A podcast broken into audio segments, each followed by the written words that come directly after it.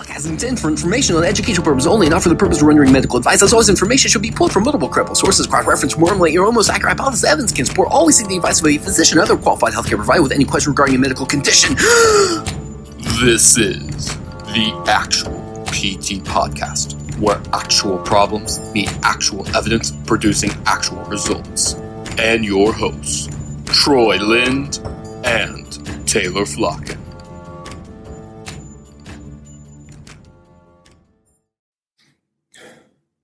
Howdy, howdy, world. Thank you for tuning into what is truly a special episode. Just a few short days ago, myself and Troy and as well as some guy who I hear is our producer named Mo. Um, we all three graduated from physical therapy school. So for the first time ever on a podcast, let me give a warm introduction to the Dr. Troy Lind. Please, please, please, Taylor. Uh, just call me Dr. Troy Lind, please, please. That's too, too kind of you. But anyways, uh, congratulations, congratulations to you too, there, Mister Flocken, or should I say, Doctor Taylor Flocken, for the first time on radio. Oh, thank you, sir. Thank so, Taylor, you. let me um, let me uh, spit a little known fact at you real quick, okay? That you may or may not know. Who knows, right? Not me. So currently in the United States, all PT programs are doctoral programs, and all PTs that are currently graduating in the U.S. are, in fact, thereby doctors. Did you know that? You know, I think I had heard that somewhere, uh, namely from the APTA's or the American Physical Therapy Association's Vision 2020, which set out to do two things. First off, um, that all doctor or all PTs, I'm sorry, would be doctors of physical therapy and that they would be able to provide physical therapy via direct access, which direct access is just, uh, being able to go to your physical therapist without seeing your doctor or your primary care physician first.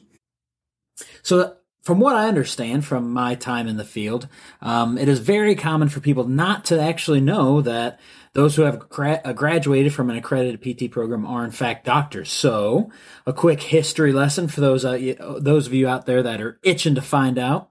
Uh, the first doctorate trained physical therapist in the United States actually graduated in 1996 from Creighton University, which is in Nebraska. While this did not become a standard of practice, until until CAPTE itself made it so in January 2016. So really, it did not become a standard of practice across all PT uh, schools until January of 2016. So the next question we got is, why is this not common knowledge, Taylor? Oh, uh, you want to know, Mr. Troy? You want to know? Or I'm sorry, Doctor Troy Lind. I, I, I messed up there. Sorry. Thank you. Thank you. Thank you. well, much better. Much better. well, honestly, part of it's our own profession's fault. Um, you know, we haven't really done the best job of advertising that fact. And there's also been some pushback, not only from, you know, other healthcare providers, you know, their professions, but also within our own profession. So our hopes is that within today's episode, we want to make the case for why physical therapists should go by doctor or at least introduce themselves as such. You know, you can introduce yourself to a patient like, you know, hello, I'm Dr. Flocken uh, you can call me Taylor and just kind of go from there, just like that. So we're going to tackle the myths surrounding it. And while a lot of what we're going to be saying today is opinion based, we do actually have some data to support us. So make sure to stay tuned for when that comes later in the episode.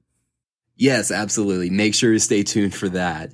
And, you know, one of the things that I come across, you know, between our profession is some, some do not like the idea of physical therapists going by doctor, but there are plenty of other professions that are kind of like in a similar, you know, set where they are specialists within a region of the body or in a certain particular part of human movement.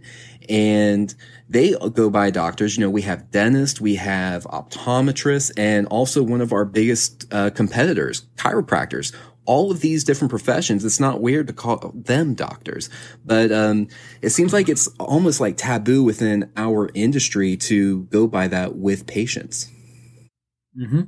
I, I agree. I thought of it, it's always been a little odd for us to uh, go head to head with chiropractors for competition of our patients, but for some reason we think it's we, we think that we're not allowed to go by doctor, but they are. So it's almost given a, given them a leg up against us in the competition, don't you think?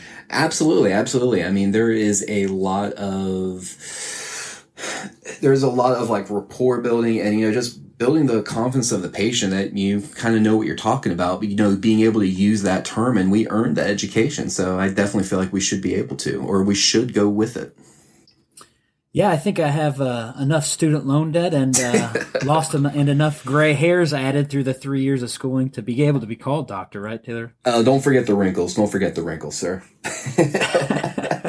Not only the wrinkles on the inside, but also the wrinkles on the outside. Amen, sir. so, so when we dove through the research, we found honestly very little direct evidence of this topic um, but we did find an article by Raymond et al. that, which don't get me wrong, this is the Cliff Note version.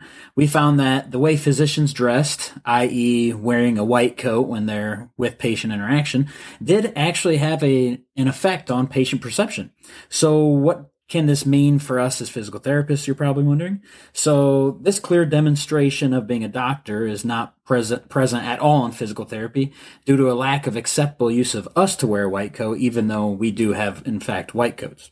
And there's a there's a clear lack of distinction of us being a doctor unless we otherwise directly verbalize it to our patients. I mean, I don't know about you, Taylor, but every setting I've been in where I'm either wearing a scrubs or I'm wearing a polo and khakis and you know you try to compare that to a white coat that everyone else is wearing in our settings and it's not exactly um, equivalent to a white coat to the patient that we're working with. No no not at all not at all. And kind of uh, further you know with that it, if you want to kind of think of it this way for the you know anyone listening who's not a physical therapist you know you go and you meet a patient for the first time, that you meet someone who's basically a stranger, and you have to build this rapport with them pretty quickly, you know, to build that confidence that you know what you're doing, that you are prepared, and that you can help them through their problem. And that your knowledge is going to be able to help them correct it. And this kind of feeds into patients, you know, wanting to go through like home exercise programs, you know, be sticking with it and giving the physical therapy an honest chance before moving on to something else if it isn't working. Yeah. Um, I, I don't know about, I don't know how many physical therapists are out there listening, but how often uh, have you struggled getting someone to uh, buy into a home exercise program that you're telling them to go home and do? Or uh, just get them to buy in 100% with doing the proper form after you've corrected them probably, you know, 10, 15 times. Uh, and when you do that, we find it pretty common to just, you know, we, we, we need to get every, each and every bit of buy-in we can get from our patients and also from uh, even family members that may be there with them. Absolutely. Absolutely. The most common excuse I personally have heard is as to why not to go by doctor from people in the field as well as other physical therapists is because we need to, as they say, emphasize being on a first name basis to, f- therefore we can foster a better patient therapist relationship. Well, and don't be wrong, this is level five evidence. So if you if you don't know what that is and you haven't listened to our uh, ev- evidence based uh, practice podcast episode, you should probably go back and listen to that. But um, why can't my argument is why can't we do both? My uh, my last clinical rotation was an outpatient therapy setting, and there was only two. It was a very small clinic, but both therapists introduced themselves as Doctor So and So and Doctor So and So the very first time they saw the patient. They made it very clear that, hello, my my name is Dr. for example, Troy Lind, but you can call me Troy and I'll be your physical therapist working for you today. And I found personally that throughout my course of uh, care there, I found that honestly, we had better buy-in than any other place I've been and any other place I've worked. And oftentimes some patients would even refer to us as doctors still because they felt that we deserved that respect, that we should be given that respect because we have earned to be called doctor. No, excellent point. Excellent point, Troy. And and you know, kind of a, another part, you know, speaking of that buy-in you were just talking about, a big part of our profession is education. And compared to, you know, many other fields of, you know, medicine or healthcare, our interventions typically don't work, you know, immediately. You know, this isn't like, you know, there's a medicine that will instantly fix the patient's problem. It takes buy-in. It takes the patient willing to go through the steps with the therapist. And anything we can do to help foster that relationship and build it quicker, it, I mean, it's invaluable to our profession, really. Yes. And, and, and compare that to surgeons. I mean, surgeons don't need buy-in. They just need you need you to agree to yes, yes, sir. You can re- give me a hip replacement. There is no bu- other than that. There is no buy-in. Oftentimes, which we'll talk about in a later episode. Oftentimes, p- patients don't even understand what's happening with some things, with some Mm-hmm. knee re- knee replacements, hip replacements. They don't even ask questions because they say, "Oh, well, he's a specialist. He's a doctor, so he knows what he's talking about." They don't even require further buy-in to do anything else because they've already agreed. Okay, let's do that, and then they wake up and they have a hip replacement. That's done.